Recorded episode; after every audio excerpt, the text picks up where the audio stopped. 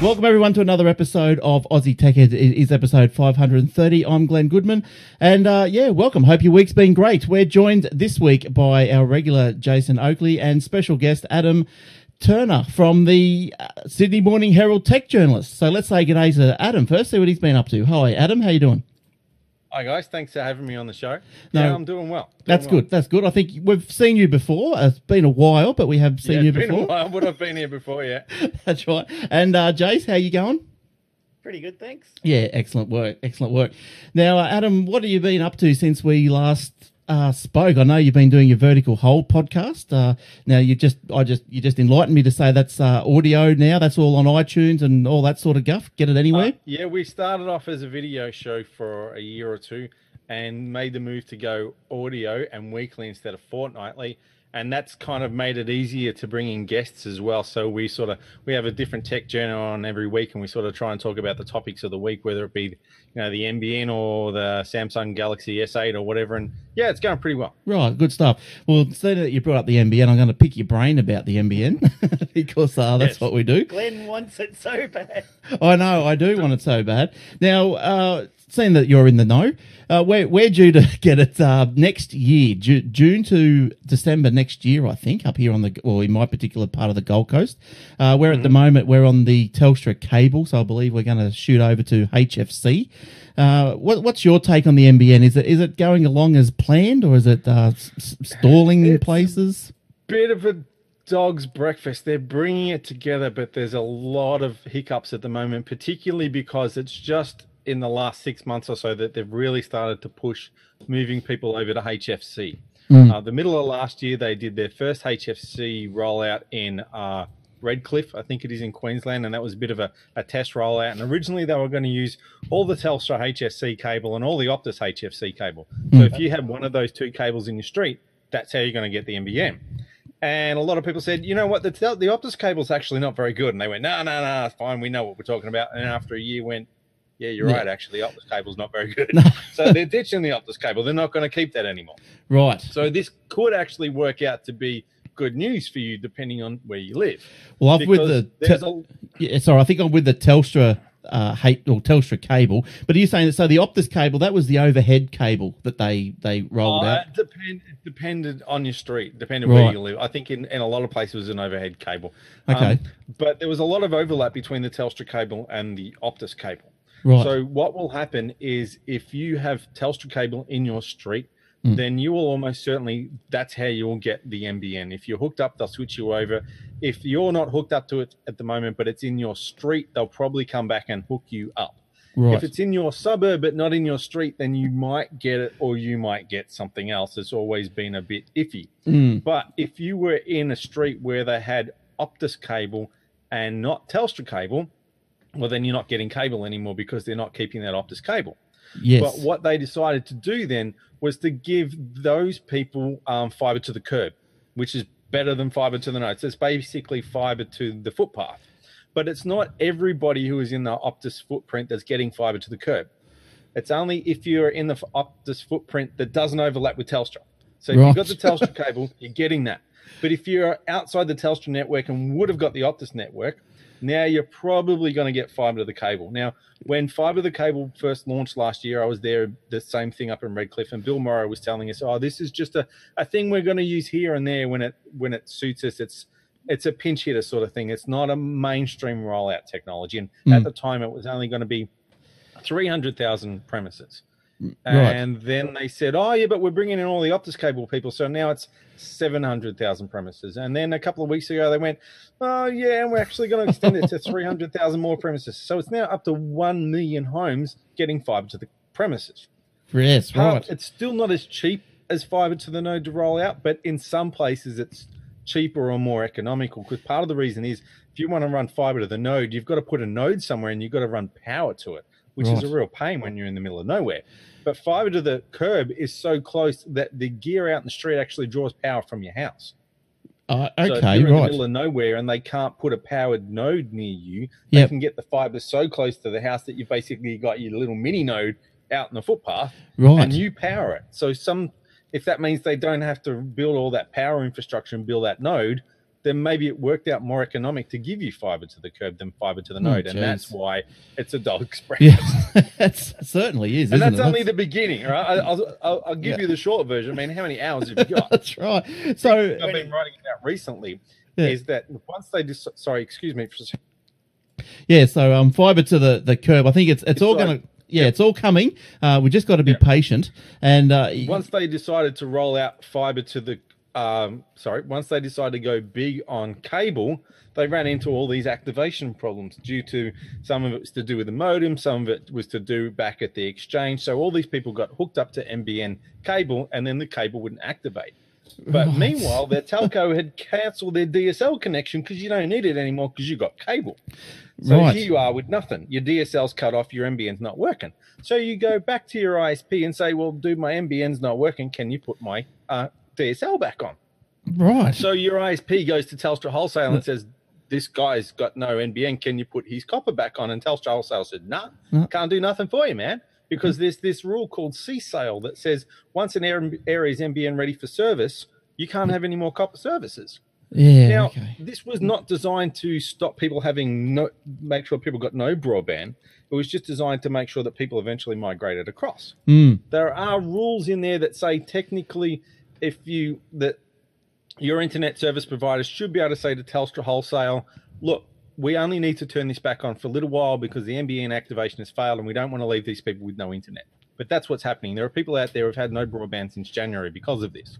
are you? Now the problem can be fixed, but no one wants to deal with it. Telstra Wholesale, the NBN, the ACCC, uh, everybody who I've spoken to pretty much says it's not my fault. Talk to somebody else, or our hands are tied. So I spent the last two weeks on the phone with all of these people, Hmm. trying to actually get to the point where I can get them to agree to help these people, and I'm pretty close. Hopefully next week I'll have a story on it. all right. I've stuck a lot of time into this one. All right. Well, let, give me give me five minutes to digest that. I, I, I might have a few questions, and, your time. and, Yeah, yeah. and I'll get the That was chapter one. I'll get to those in a minute.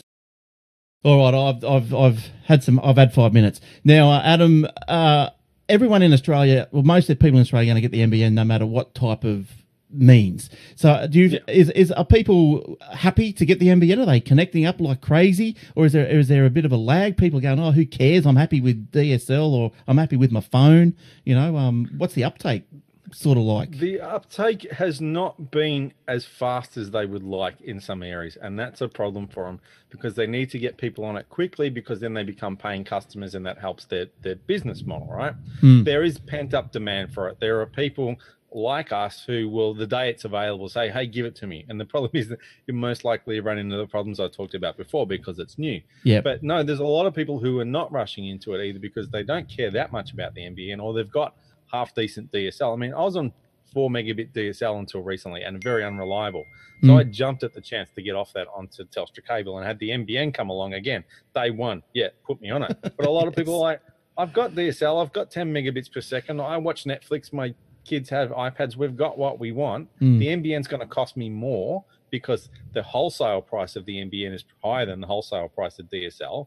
So it's Yeah, going to cost me more. And I keep hearing that it's not it's not Mm. reliable and all this.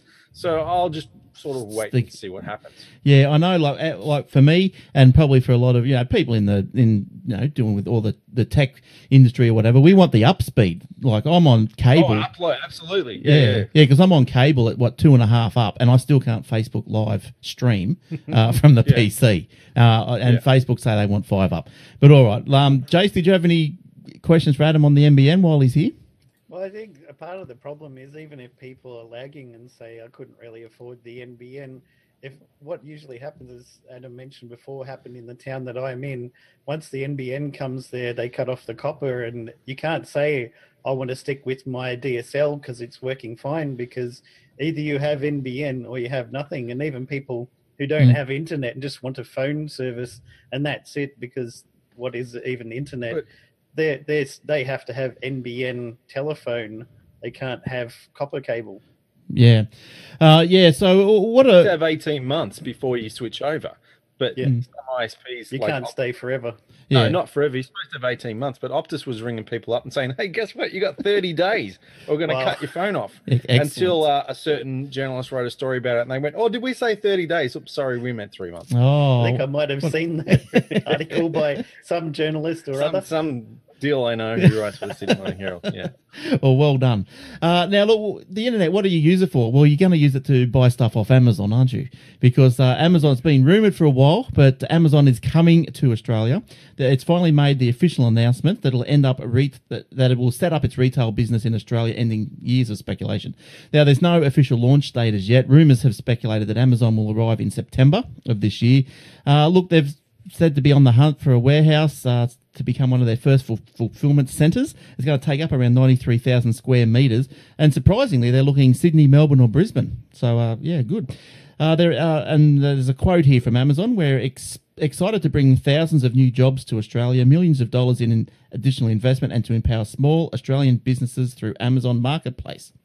Now, uh, Amazon, as you know, it's just like eBay, I guess. Uh, I'm not, don't think it's too different to eBay, but but my uh, question on this is, how do we feel about buying online in general? Like, is there some items that you'd rather buy or go to JB Hi-Fi to actually phys- physically touch and and and kiss, or is everyone just happy to buy online sight unseen?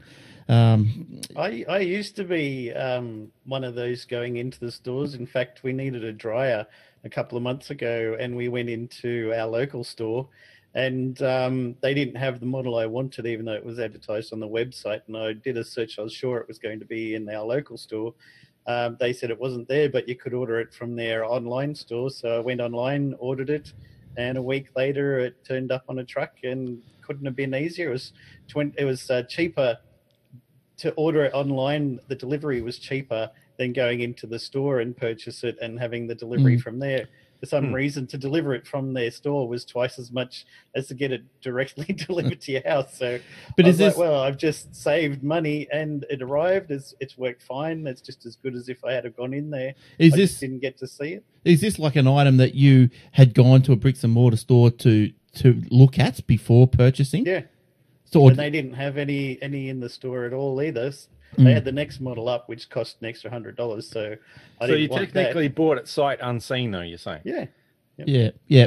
Because I had But a it's a, a good model. We knew the model because we've got the same model fridge. Do we do a lot of research, product review websites, and things like this. Get people's opinions and uh, wine pool. I mean, whirlpool. Check on there. Everyone's got an opinion about everything on there, and Yes. um, yeah, found found the one we wanted, and it works fantastic. So we're very happy. Yeah. So Adam, what do you think about the the online versus bricks and mortar? Do they each have their place? totally depends on what you're buying. If you're buying something that you know what you're getting, it's pretty much a standard wherever you get it from, then you just shop around for the cheapest price. Mm. Uh, I bought a notebook recently and I didn't want to buy it online because being a journalist, I care about the keyboard more than anything else. And so I went into JB Hi-Fi and I went into Officeworks where they have a dozen of them lined up, and I, I tested them all out and picked the one that I wanted, right, and bought it in the shop, and they they they did me a good price on it, not like not because I'm a journalist, but just because it's a store, and they say, oh yeah, we can knock fifty bucks off that. Mm. So in the end, I probably got it as cheap as I would have got it had I shopped online. But then I realized that I needed a few adapters and stuff for it. So um, I went and bought all them online because I knew exactly what they were going to be. I did not go to a shop and I looked around and it was cheaper to find them online anyway. They'll get delivered to my mailing address. I don't get stuff delivered to my house because couriers are a pain. um, so next time I go and pick up my mail, it'll be there. So why would I stuff around going to the shops for that? Hmm. Uh, I wouldn't buy clothes online unless I bought the exact same thing before and I knew what I was getting. But I'll buy like I'll buy a, a Blu-ray disc online because Yep. it's the same thing. It doesn't matter where I buy it from, as long as you know what you're getting. Yeah. Buying online, fine. What about things like because I, I I was looking through the Kogan store online. Uh, they had this 65 Well, you're a inch. brave man. they had this 60. Hi, Rosalind, if you're watching. they had this 65 inch TV, and uh, you know I forty nine dollars. Yeah, and I've been umming and ahhing for ages about should you go down that road of buying a TV sight unseen, brand really untested, unseen. Uh, no, no, no, no, no, no, no. You're talking to the wrong guy, though. I test I review ten thousand dollar televisions, right? So Right. you are talking to the wrong guy. There's no. I would slap any of my friends that did that, and they're not dumb enough to do it because they know I would slap Mm. them if I caught them. Well, the, Um, I care about picture quality. There's no way I would buy a TV without looking at it first. Mm. Unfortunately, even when you look at them in the shops, they don't look as good as they can because they set them up in store mode. They bump up the colors. You're under terrible lighting, so it is a bit hard to judge. You, you want to go by reviews as well, and not just one reviewer, but pick a Yes, few right. reviews. People who look for different things. People like me, I care about picture quality. I don't Mm. care about style at all. Other people will talk about the style and the build of the TV. But there's no way I just go to a website and yeah, click, give me that one. You get what you deserve if you do that. Yeah, got no but- sympathy for you at all. but they actually, they Kogan made up my mind for me because uh, uh, th- they won't ship to the Gold Coast. I, I said, "What are you talking about?" Cool. So, 65 inch TV, uh, Yeah. would, they wouldn't ship it. So I, I got on there. I said, "There's something wrong with the card. It won't let me through." And it was uh, it just turned out they said, "Well, the TV's too big. We can't ship it to the Gold Coast because you're regional." And I went, "Oh, okay, no worries." Not that regional. Yeah, I know. So I went, I went, no worries. And uh, then I, I got an email from the next day saying they want to sell me furniture. I think, well, they're not going to be sending that to the Goldie Yeah, either, yeah. are they? Yeah. So, um, but yeah, Yeah, strap the television to it. Just send it in one big bundle. yeah, exactly. So, so they missed out on that one. And you know, I said, I said to the wife, "Oh, look, maybe it's a good omen, you know, because I, you know, you don't know." As you say, like, Because I, Adam I'm, will slap me and we Yeah. don't want that. I'm in the picture quality and everything else like that. But uh, Yeah. look, I uh, don't, I don't mind if it's something like uh, electronic gadget. You know, I got my LG G3 from Kogan because uh, my carrier was being a pain. I was staying with a friend for a couple of months and they wouldn't send it there because they can only send it to my address on record that they have and it must be signed by me and I wasn't going to be there for two months but I wanted the phone so um he I was got on it from- parole. yeah.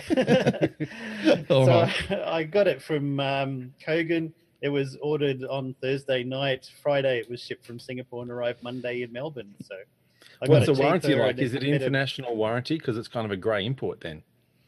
I'm not sure. it's probably a good idea. Checks his phone. Yeah. I, because some things you can buy doesn't matter where you buy them from because they have an international warranty, but Mm. others don't, and that's what you've got to watch out for. You're saving a few bucks, but if there's a problem with it, what do you do with it? Do you have to That's send right. it back to Kogan, who will send it back to Singapore or Hong Kong, or do Mm. you have to send it straight back there? There, the more you're spending, the more you should care about that kind of stuff. So when you when you uh, look at when you review these TVs, uh, so even uh, do you review lower end TVs or, or you, No, you just stick to no, the I high don't end? bother. okay. Yeah, no, I don't If it's not 4K with a curved screen, he doesn't care. Oh, I hate curve screens. But even that, like, because I'm a generalist, right? I do a bit of everything. I don't have time to look at every TV the same way I don't have time to look at every smartphone, every whatever. Mm. So I just do the flagship models. I'll look at the top of the line Samsung. I'll look at the top of the line LG, the top of the line Sony, maybe the Panasonic, and they're the ones that I will I will write about. But there are places. CNET's pretty good. CNET, Mm. you'll find that when you're looking at something, they've reviewed everything in the category. Yeah. So I would be more okay. You're uh, you're the reader, and you go, "Oh, I'm interested in a top shelf television." Here, Adam's writing about this, or I was interested in buying that LG OLED. Actually, let's see what Adam's got to say about it. But if you want to review, you want to know the whole dozen in that category in that price range, I'm your one of the resources you look at. But you'd also go, like I said, Mm. somewhere like CNET has always been good for that. So what what would your comment be if I said to you, "Oh, look, look this this Kogan TV had a Samsung panel or something like that"? Still, still leave them alone. That, this is what Kogan's been saying for years. We've got Samsung panels, so therefore we're as good as a Samsung. Hmm. Uh, if I sold you a Ferrari and it had a Volkswagen motor in it, but told you, look, it must be a Ferrari because it's got a Ferrari shell, would you believe me? Mm. That's pretty Saw much this what it is. interesting show on YouTube where these guys were buying Ferrari shells and repackaging other cars and then sen- selling them. Well, made a lot of money for a while. Without Not very wanting to be too nasty about it, that's a little bit about what we're talking about here because it's also it's not just the panel; it's a lot of it's about the the smarts in the not the smarts is in the Netflix, the Yeah. but the video processing. That's my the- biggest how it worry. looks at the incoming picture, especially if what you're watching is not in 4K and Mm. it has to upscale it. Yeah. There's a really big difference between a cheap and nasty TV Yes. and a good TV, and that's what you're paying for. Yeah. Is that video processing and stuff like that, and that's where you you want to spend. Yeah, and- that's that's probably where my problem or my uh, issue lay was. Yeah, I just didn't. You just don't know if it's got motion blur or or what Yeah. it's going to have And because you haven't seen it. when it. it comes in the post. You don't find out till it's too late. no, that's right, that's right. But anyway, um, look, uh, so Amazon, yeah. So um, well, I'm sure there'll be TVs on Amazon, but uh, there'll be probably everything on Amazon. It'll probably they reckon it's going to uh, chew into the local market, into Harvey Norman, JB Hi-Fi, and it, it probably will too. But uh, look, I know uh, we've got an eBay story coming up pretty soon. Uh, I think one of Jace's stories, so uh, we'll stay tuned for that. eBay has threatened to block Australians from using its platform if the government pushes ahead with its unworkable online GST changes. Under new laws slated to come into effect from July 1, overseas businesses with an annual turnover of 75,000 or more will be required to register with the ATO to collect GST on all goods sold, including purchases under the current low value threshold of $1,000. Treasurer Scott Morrison claims the changes are about ensuring Australian businesses do not continue to be unfairly disadvantaged by the current GST exemption that applies to imports of low value goods. Major retailers, including Harvey Norman and Premier Investments, have long lobbied for the change, saying it will level the playing field against the likes of Amazon, ASOS, and eBay. But in a scathing submission to Senate inquiry, eBay has joined a growing chorus speaking out against the changes, describing it as a hastily introduced, counterproductive, complex, inconsistent, and unworkable bill that will harm Australian consumers in many ways. Well, what do you think about that one, Adam? It sounds we're gonna we're gonna be kicked. We're gonna need Ozbay or just use No, the they- trading they're- post they're online bluffing. Gumtree. They they are bluffing. There's no way they're going to leave Australia. I understand why they're unhappy about it, but they, it's not hastily. We've been talking about this for a long time. It's been coming, Hmm. and it doesn't really seem that unreasonable. And it's not like when you shop on.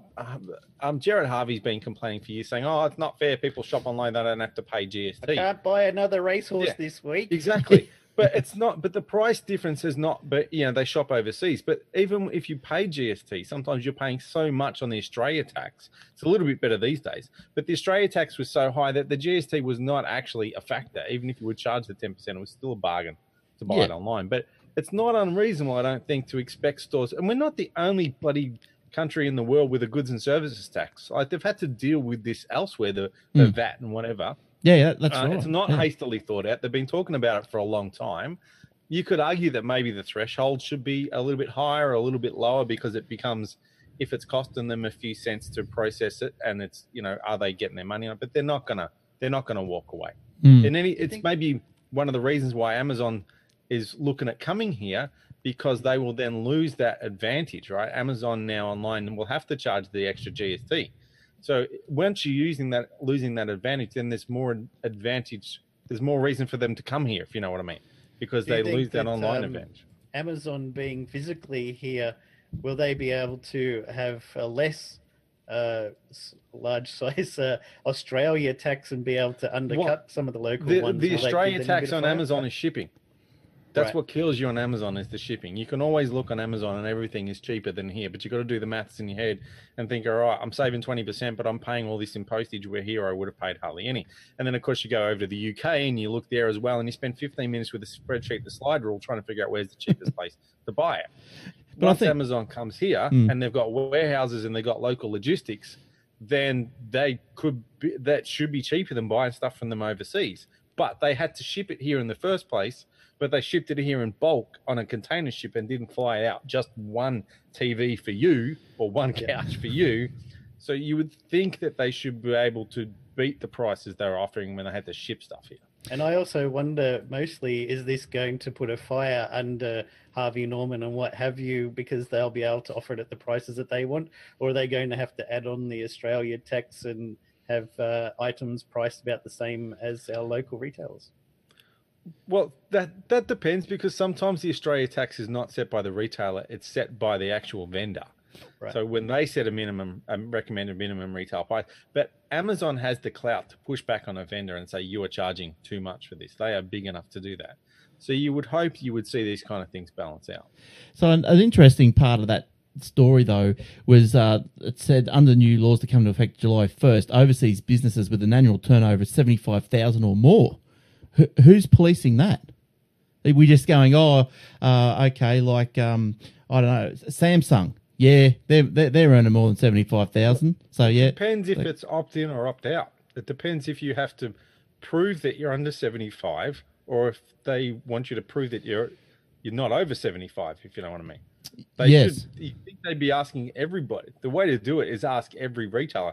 But how do you you know, like you say there's a million of them. There will be Yeah. ones in the middle who are $100,000 companies who will just they won't catch them. and look, I But they will catch the million dollar company. Like Bob's USB dongles and devices eBay shop where he's only got it online and that's the only place, but he still might do a hundred thousand. but, and but what he's probably not going to get caught up in this. Yeah, but what what compulsion is there, or what what what's the what's the uh, you know what what what big sticker they got to say someone in China? China's going to give us stuff about our GST rules. They're just going, oh yeah, we're under seventy five thousand. They might sell yeah twenty million dongles I a don't know week. what they can do about it. I mean, That's we right, don't have the yeah. great Australian firewall that they wanted, so they could block people. so, yeah, at, at, at the end of the day, I don't know how much they can do them. Do about it. I don't know if they can find them because they're in a foreign jurisdiction. They can't block their website. Um, Maybe they yeah, can it- It'll complain. be interesting to yeah. see. Yeah, so They that, can complain. It'll be interesting to see what happens. that's right. But Yeah. as you say, China, for example, they're, they're, they're, those businesses aren't really going to care, and they're not that afraid of Australia. Yeah, and I think most of the time when you buy something off eBay, uh, it's only some little. Well, I don't know about you guys, but uh, for me, it's just some little trinkety thing. Really, like it doesn't. It's not. You know, I'm not buying TVs. I'm not buying fridges or anything like that off eBay. I can't remember what the biggest the biggest item is that I've purchased. Uh, I honestly I'd can't say tell a you. phone, and I, I sell uh, old phones on there, and Yeah. I buy the odd phone I have got from eBay. But um, I bought a second-hand pool table. It's there sweet. you go. Really Oh. sweet. How'd you My mate get- and I had to drive across town, put it in the back of the station wagon. We couldn't get the boot down, so we had to wrap it in blankets, tie the boot down with a foot open at the back, and then drive home through the the city link, the tunnel under the river, to get home fun. with this pool table in the back. It's the best two hundred bucks ever spent. so, what sort of car did you have? Uh, Mitsubishi Magna wagon. Right. It's sadly gone to that big uh, wreckers in the sky since, but yeah, it served me Well, well. I no wonder. yeah, yeah, that was its last its last That car. was his last one. Yeah, all right, good stuff. It's like screw that. I'm not doing that any again. Yeah. It died for a worthy cause. Well, there's been plenty of stories of late about devices connected to the internet maybe looking at you and eavesdropping on you. Uh, the Samsung TVs, especially, was ones that come to mind. But now there's an, another one has joined the joined the uh, the ring of devices. It's the Bose headphones. Now, Bose is being sued for allegedly spying on its wireless headphone customers by using an app that tracks the music, podcasts, and other audio they listen to, and which apparently violates the privacy rights by selling the information without their permission. Now, Bose has an annual sales income of 3.5 billion US dollars, so it's quite a big company. A lawsuit was the latest to accuse companies of trying to boost profit by quietly amassing customer information and then selling it on to uh, or using it to solicit more business. Now, first point I'd like to sort of make about this this particular article is uh, if a company's worth or is selling 3.5 billion US dollars annually, there must be a lot of money in in uh, private information, mustn't there? Like, are they really can really worried about the income from selling what podcasts people are listening to? Uh, what do you think, Jace? Big data is really uh, valuable and uh, profitable at the moment. So the more metadata you can collect on anybody and everything, and there'll always be somebody who wants to buy that, and uh, it's getting increase increasing all the time now. And it can turn into an ongoing revenue stream for them, even if it's just a trickle. Rather than selling headphones and getting paid once, Mm. you sell the headphones and then you get a few cents per month per customer, and it all adds up. Yeah, because like normally you'd be thinking like when I was I started first reading this, I'm thinking, oh, they what they're just going to collect what what podcasts or what music I listen to. Like I don't really care. Like who cares really? But I think the the rub comes when when you read on and you find that it's the app that you have to download from the app store, which is then tied to you, which is you know monitoring it all. yeah, you're- they don't really care that Glenn was listening to you know, a certain podcast, but they cl- they care that this white Australian guy in northern Queen in Queensland is listening to a technology ABBA. podcast, Okay, yeah, my Waterloo. listening to Vertical Hold quality podcast. Yeah, so uh, yeah, look, I don't know. I, it didn't really disturb me too much. Uh, Adam, are you a privacy Well, nuts? Like, uh, I- not a privacy nut, but I'm interested in Thank you for that, Glenn. yeah, because I, I wrote about the the metadata stuff and the um, metadata retention scheme this week, and I kind of said that everyone has to draw their own line in the st- sand, sort of between uh, you know paranoia and complacency. There is the whole right. It's time to burn off my fingerprints and live in the woods on berries, and at the other end, it's like, well, I don't care. There's no privacy left anyway. Um, well, yeah, I think that there are so many businesses that do this. If you use Google, if you use Facebook, if you use any of these things, this is already happening to you anyway. And it's in the terms and conditions. If Bose has put it in the Mm. terms and conditions, then I can see why people are unhappy with it, but it's there. A lot of people do it.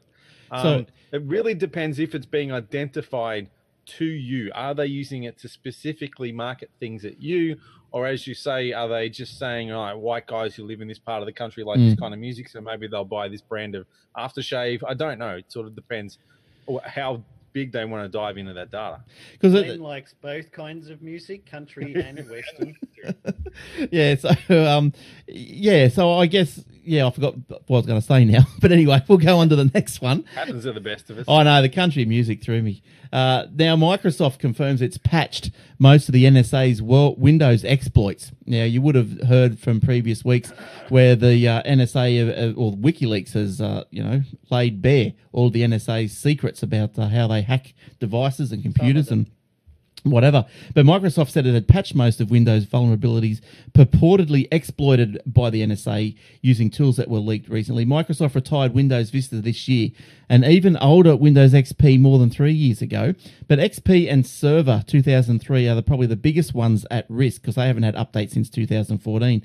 So pretty much Microsoft is just trying to urge everyone onto Windows 10. You should be on pretty much you should be on 10 even uh, updates to 7 are still coming through but they're still pushing to get onto to windows 10 if you've updated uh, that's all good now um, yeah i think How we worried are you about the NSA coming to get you though? That's that's the question you have to ask. What is Yeah. what is your risk profile? Seriously, Yeah. are they out to get you? yeah and I'm a white Australian male. I should not have any problems. They don't Yeah. care about me.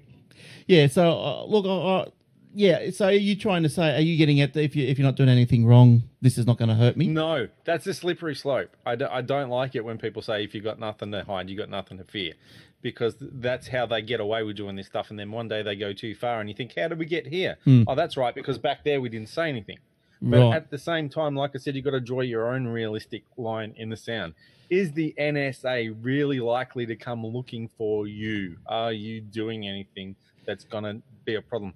If you, you know, if I'd be more worried about hackers breaking into your computer to try and steal your banking details or ransomware, encryptionware, and stuff like that, than I would be about the NSA. Me Hmm. being a journalist, perhaps my my risk profile is a little bit different to your to your average person. Again, if you're the CEO of a company, then your risk profile is different. So you really got to ask yourself, what do I realistically, what am I afraid of?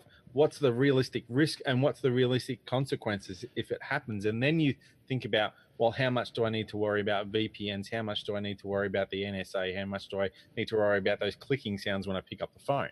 Yeah. so, like, and so in your in your business, in your line of business, are you uh, do you go out and buy, say, the non-Chinese routers, and you, do you go down that path, or Um, no, I don't quite go down that path. I would a bit more if I was uh, writing about security or if I was doing a lot of business investigations and stuff like that, where I really thought that I was more of a risk. It does Mm. occur to me every now and then when I'm writing a story. I Wonder if somebody was reading this over my shoulder, but you yeah, know, yeah, if I if I wrote about security, if I wrote about international relations, if I was writing about China, I would be a little bit more concerned about these things. But I still take reasonable risks. I use VPNs when I'm on networks that I don't trust. Uh, I use a lot of encryption, HTTPS, um, two-factor authentication, the kind of things that your average person should be doing to protect themselves. If the NSA wants you, they'll get you. All right. Oh, it doesn't yeah, matter sure. what you do. They the, the pedophiles using Tor, they still Mm. got them in the end, right? Mm. Because if that if you are if if you're doing something that bad, they will get you. That's Yeah. what I'm saying. You've got to ask yourself what what's your risk profile? Who realistically is out to get you, and how hard are they? How far are they prepared to go to do it? Yep. And you certainly don't click on links that people send you through Facebook Messenger, right? God, Definitely no. not. but also the, the the messages about um the business scams are, are much uh, more likely. You don't get emails anymore that saying, "Hey, you've won the British lottery. Click here." All right, they know that. Mm. You get an email that says, "Hey, you've got a speeding fine. If you don't click here, you'll have to pay." Or the business ones are really clever. I've been getting ones about BPay recently that say, "You've received a BPay payment. Click here for the details." And Yeah. I think, yeah, okay, I'm a business. People pay me money, and then I stop and think, hang on, but I've never received an email by this like this before, and actually, no one pays me by V VPay. no. But if you work for a business and you didn't know how the whole business works, you go, yeah, all right. Yeah. Or you get an email that's a purchase order. Here's the purchase order to fill out so we can pay you. And I think, oh yeah, I must write for these people. Click. Yeah. I've never done it, but I can see a few times I've thought, gee, I can see how someone would really fall for that. yeah, and I But think it's um, really important as well. There's a lot of spear phishing that happens these oh days yeah, where you'll get emails from it says it's come from somebody in your Yeah. company. It's like, Yeah. you know, Bill Bill Smith who who works in IT is Yeah. it looks like the email came from him. It's got the company logo, it's got his uh, signature that he puts on the bottom of every Yeah. email. They're called and business click on it. email compromise scams, I think. Yeah. And it's yeah, it appears to come from inside your business, coming from a superior saying to you, "I need you to transfer Yeah, this money right. to this account now." And you think, Mm, "Oh, well, okay. I better do that." And next yeah. thing you know, the money's gone. go on. So there's spear phishing is usually external. It's someone trying to get in. They've done their research. They've found their particular mark inside the business. All right, this is the person who's authorized to pay invoices on this thing. I'm going to hit them with a very um, realistic looking invoice because I know them. I know exactly what they're expecting. That's spear phishing. It's targeted. But these business email compromise ones are a bit different because they actually get inside your own system. So the email, as you say, seems to come from from someone within the business, from your own supervisor. And there are examples on that where businesses have lost millions because the Mm. CIO says, "I'm going to a meet. I'm going to a meeting with these people in 30 minutes. Quick, we need to pay their invoice. Send two million dollars to this uh, offshore account."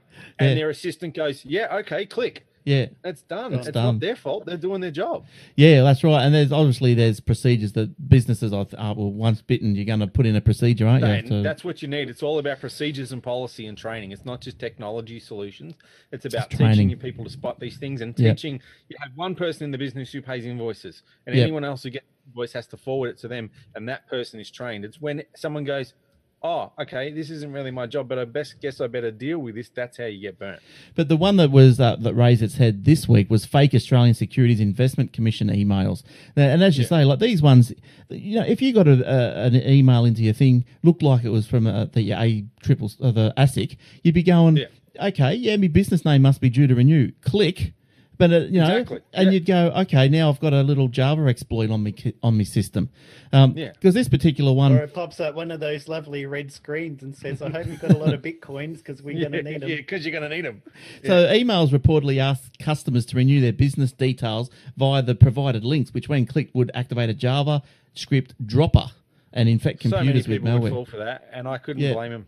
Yeah, look, I, look. It, it, I asked. I'll get um, Jace's uh, answer here, but it, a JavaScript dropper. Does that mean you click on it? It's not a zip file or anything. We go, oh, zip file. Yeah, I know. I'm not going to open those. But a, it's JavaScript dropper. Is that just one click and you're gone? Like it's it's in. Yep, It'll run in your browser, your computer.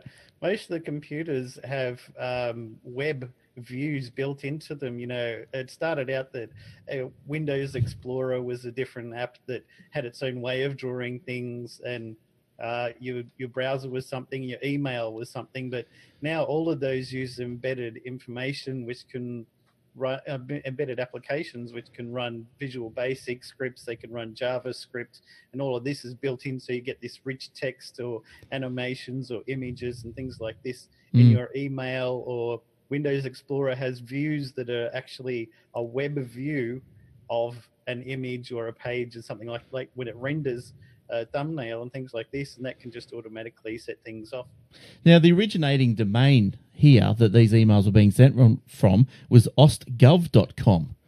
Yeah, it's pretty tricky, isn't it? Uh, and was registered in China. So there you go. But like, is it? Do you think it's also it should be a responsibility of say your mail your mail server or your mail host, like say Google and and uh, Outlook? They they probably they get a they get a whiff of this osgov.com. They probably just drop that straight away. Uh, like, is, is that something that your mail provider should be should be on top of? Do you think? Like, is would Telstra be on top of these type of things? Um, what do you think with? usually Uh, are, they yeah, they all- they all use, uh. They all Yeah. use anti-spam companies anyway to process emails that come into their system, Yeah. and um, if enough people have clicked "this is junk" or "this is spam" or something like that, then it'll train the systems, and that propagates Mm. around the world to all the other companies to say that's the same thing. Plus, there's a lot of heuristics that go on in email programs to detect is this look like It could be a kind of spammy junk thing. I mean, you get something in Google and it'll say, "We think this this this is spam," but if you've written a rule, I have um, email coming into one of my domains, and I just say, "Don't send anything to spam," because it's it's likely that sometimes it'll accidentally get there, and I'll have an email come in that is actually spam. You know, you you open it up and it'll say. Google thinks that this really is spam and you shouldn't click on any links, but you've set a rule that says do not send this to spam.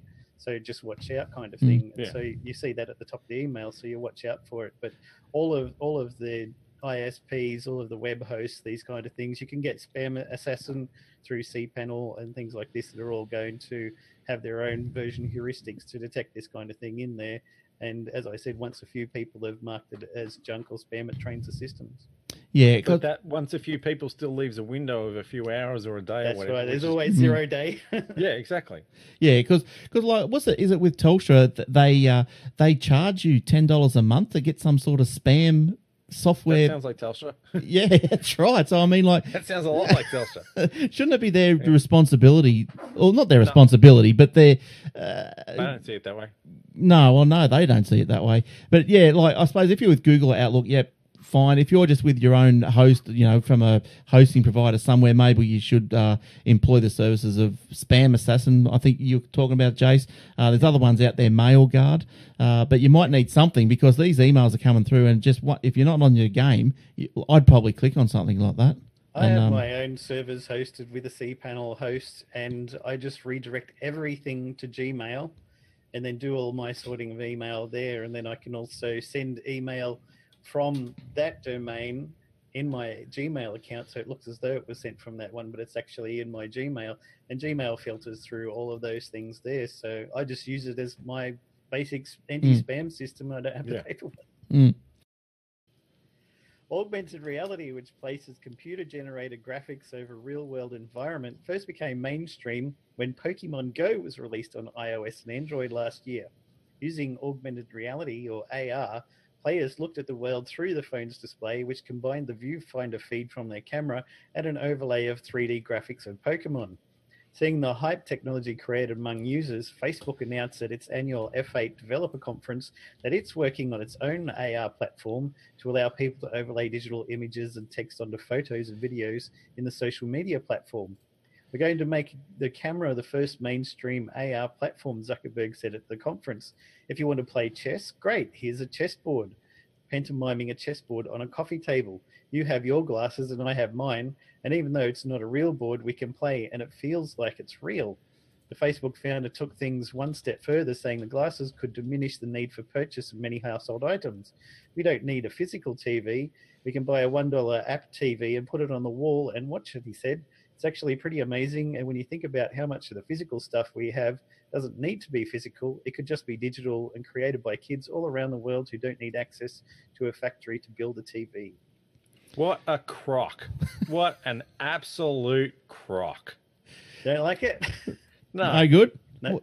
no. So- Uh, uh, how do you want me to break this down? Where do you want me to Well, start? okay. So now you was you've seen the HoloLens. Have you used the HoloLens? yes, Microsoft HoloLens is sweet. Right. Really nice.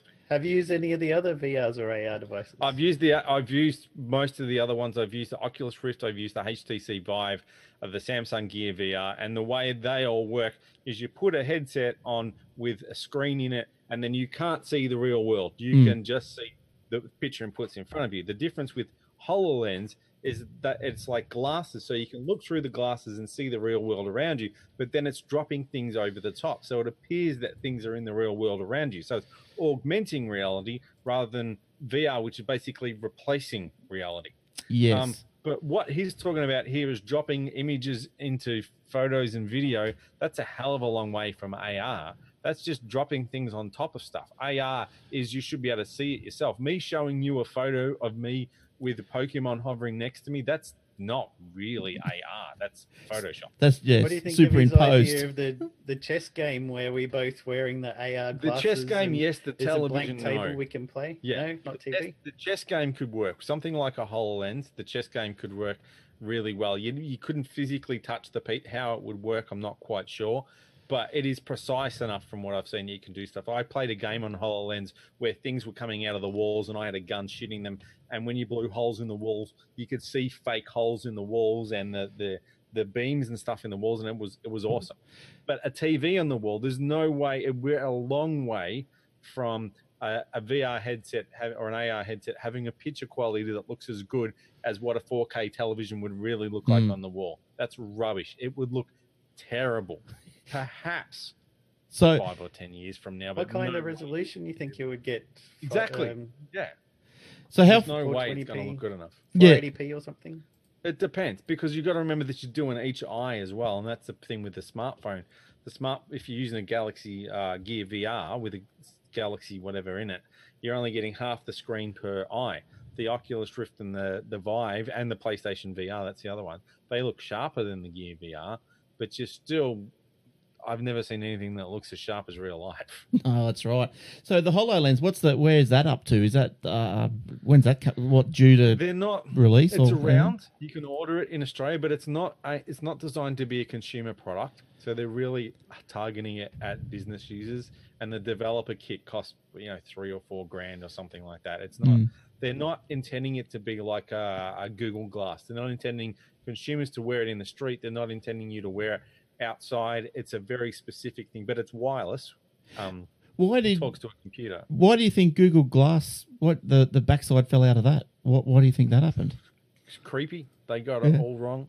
They Right. didn't think about how people would use it, and I think that's why Microsoft were really smart to go the other way with the HoloLens. They didn't want anything to do with Google Glass. They didn't want you in any way thinking that this thing was spying on the people around you, even though it could, because it's got cameras on the outside of it to map the real world. So in theory, it could be recording everything around you Yeah. and I'm talking to you, and it's putting up a little thing next to you that tells me your name and your interest. I'd love that because my memory's not the great. I'm best. Mm. I'm really looking forward to the day as a journalist that I've got that tool in my pocket, right? yeah. But um, so they stayed as far away from glass as they could because glass was just.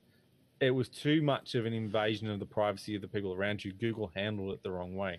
They got so excited about how cool it was, they didn't stop to think how people would react. People in Mm. bars are getting punched in the face for wearing Yeah. Google Glass. And there's already Yeah, a right. backlash in San Francisco against the tech community. They they sort of feel that these people have come in and taken over. So the last thing you want to be put is, all the house gonna- prices up. yeah. So you're in you're you're in the bar with your friends, and in comes some tosser from Mountain View wearing a Google Glass thing. It's like let's get him. I like Well, yeah, I do like. I do like the social thing where it says, "Oh, this is Glenn. He likes this. He's on these podcasts." Yeah. A bit like Daniel Suarez kind of book, Yeah, that that'd be awesome. I'm looking forward to that. Mm, and yeah. and particular where it's got their um, abilities, hobbies, what kind Yeah. of jobs they do, that kind of thing. You're like, "Oh, that Yeah. guy over there, he knows how." But I'll I go want, talk to him about what I want to see is all right. This is Bill Morrow from the NBN. This the last time you spoke to him. This is what he had to say to you. This is what he said in the news recently. These are the things you want to ask him about. This is how he ties into everything else you know. So I really want it to work with AI. I want an AI personal assistant that knows everything I know and everything I've written about and says, right, I know that you need to ask this guy this question. And then the ability to superimpose it in front of me. So while I'm talking to him about it, it's sort of prompting me. It's almost like I said, a personal assistant in my ear saying, "Don't forget to ask him about this." You know, that to me would work really well. And as a journalist, if you're talking to a journalist, you kind of expect maybe that they're going to be using that technology. I wouldn't be trying to hide it, but you know, you, when you're talking to a journalist, you you know that what you're saying is is being recorded or someone's taking it down. It's not so much of an invasion of privacy as if you are sitting next to someone on the bus who doesn't feel that they're being interviewed. You know. All right, PayPal and Google, they seem to be uh, getting tighter and tighter. uh, each day. Uh, they've got the new digital wallet partnership, and uh, Jace has got some more on that. Yeah, PayPal and Alphabet's Google deepened their relationship in America with a new agreement that enables payments through the tap of a phone from PayPal accounts at thousands of new retail locations. The partnership lets PayPal users link their accounts to Android Pay, Google's digital wallet, on smartphones running most versions of the Android operating system. This makes PayPal a funding option when people use Android Pay in locations including Walgreens, Boots Alliance drugstores, and Dunkin' Donuts restaurants. PayPal was added as a payment method for Google's Play app and digital content store almost three years ago. PayPal CEO Dan Schulman has been busy cutting deals with banks, credit card issuers, and wireless carriers to convert PayPal from a payments button on website into a versatile financial tool used to make payments in stores, transfer money overseas, and shop from smartphones on the go. The Android Pay deal increases PayPal's reach in stores, which Schulman sees as the key to getting customers to use PayPal more frequently than the current average of two to three transactions per month.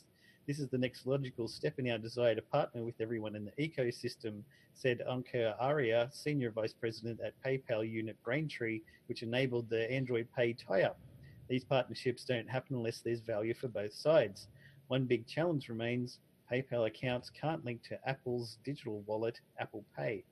I think I would like that. I'm always very hesitant to have credit card details in a phone or an app or enter them into websites. I use PayPal everywhere I can, Mm. and they've also got insurance and stuff, same as the credit card companies. So um, I think, yeah, I'd, I'd really love to be able to link PayPal into my Android Pay. I already have Android Pay on my phone as my bank supports it, and sometimes I can just scan the phone and pay for things. When suddenly people in the regional area where I'm like, "Whoa, what did you just do? Did you pay for this with your phone?" What's yes, the I did. If But I is had there a Apple novelty? Watch, Is it do it. Just a novelty though, because we've got so many contactless payments options in Australia. That what's the difference between that and pulling your Visa card out of your wallet and swiping that? yeah? Well, that's, Probably not a lot. No, that's right. like There you go. That's But- why it's such a big deal in America because they have such uh, low penetration of contactless payments that for them it's new and magical, and Apple's trying to pretend that it invented it. Mm. But here we've had PayWave and PayPass for so long, and it's everywhere that we're like, yeah, it's kind of cool, but you know, it's not a game changer. But I don't know because I don't use the, the phone contactless payment system because I've got an iPhone and whatever. You know, there's no Apple. I thought you were going to say you live off the grid, you've burnt off No. your fingerprints, and you're living on berries in the forest. no, not not yet. I'm I'm working on it. But uh, like I was, I was down at Dan Murphy's, you know, and you got you know you got the little card, Dan Murphy's membership card or whatever, and but you can have it on your phone, and they can scan the, the barcode on your phone. But I got Okay, yeah. yeah. so I got into there, and I think um, you know I've got it on my phone, no worries. But you get to the counter, and you're fumbling around, going, oh, unswap the phone, unlock the phone, and you know, and trying to get Yeah. the app to work and all this sort of stuff. Like I don't know what the, the payment process is like on these phones, but uh, Jason, you've got the Google Wallet thing. Um, how does that work? Eh, Do you fumble around or? Android Pay, you just open the phone, and as long as it's active, you don't have to unlock it or anything. You can just put it on there like you would with your card. It goes beep, and it's charged your bank card. They don't get your actual uh, bank card details either, which is probably one of the things that the payment systems in Australia don't like because you, they get a virtual credit card, which is another uh, credit card number that redirects to your account and takes the money out of there, so the vendor doesn't actually even Like see an alias. credit card. Yeah. Yeah. Mm. Yeah, so I don't. What's the advantage for Google? Do you think in this this partnership? I, I can obviously see the advantage for PayPal. Uh, is it just that Google is just ano- another payment system, another thing to offer? Maybe there Correct. are people who don't have a credit card or they've just got debit. Oh, debit cards should work contactless, do they? I haven't. Yeah, I don't think I've got one, but um, some people just don't like using credit cards. Maybe they'll use their phone. I. Mm, But yeah. if if Google Wallet doesn't work with PayPal, you start to and you use PayPal, you start to think, oh well, there are things I can just pay for with PayPal. Why the hell would I stuff around with Google Wallet?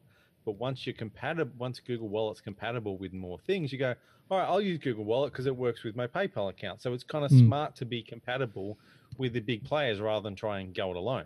But do you think, like, do you with your Google Wallet or whatever you call it, do you have to say, okay, I want to use this credit card? And that's my default credit card, or You can select which one, yeah, or you can scan it if you've got multiple cards and say, I want to use this card this time or that card, or you can set up the default one, any of those things. Right. Interesting. Very interesting.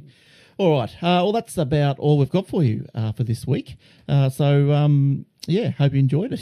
if you've got any questions, uh, you can reach me at glenn at aussietechheads.com.au. You can reach Jason at Jason, is it Jason or Warlock at Aussie Tech Heads? Warlock. One of those ones. They'll both get there anyway. Uh, Warlock Yeah. at aussietechheads.com.au. And uh, Adam, where can people reach you?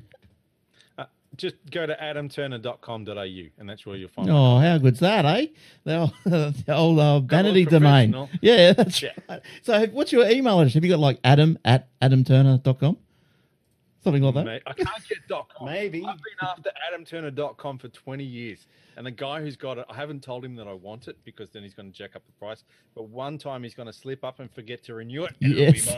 mine. I had the same thing with jasonoakley.com. Yeah. This guy had it, but he wasn't using it.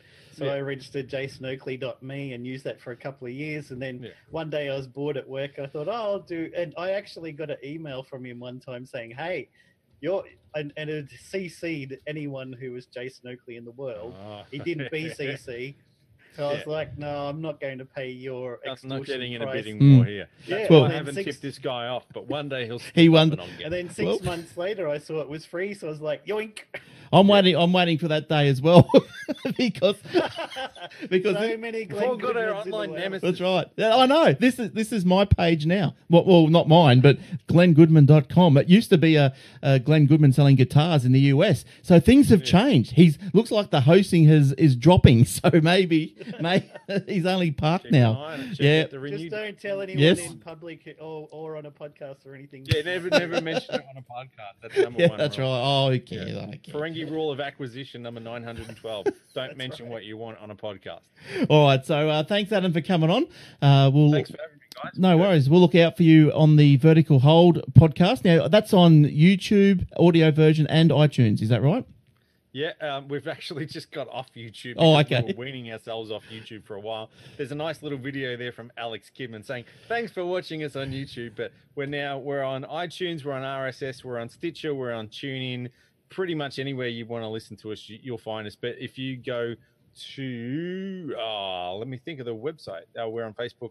If you Google Vertical Hold Podcast, you'll find us. Or Good go stuff. to adamturner.com.au and you'll find a link. Where should people go if they don't want to listen to you? Anywhere else. Now, you can find us at facebook.com forward slash Aussie Tech Heads, youtube.com forward slash Aussie Tech Heads, or twitter.com uh, forward slash Aussie Tech Heads or at Aussie Tech Heads. Uh, you can hear Aussie Tech Heads on the Aussie Tech Radio, which is a 24 7 back to back collection of podcasts from Australia and New Zealand. Only the best. All Warlock all the time. Yeah, that's right. How good would that be? okay, and uh, Even get vertical hold on there, perhaps. yes, we might have to uh, discuss that. And uh, new shows are added each Friday, so tune in. Uh, cross-platform tune in radio is the best one to use for that, and search up Aussie Tech Radio. All right, thanks everyone. Have a good week, and it's uh, goodbye from all of us. Ta-da. Bye.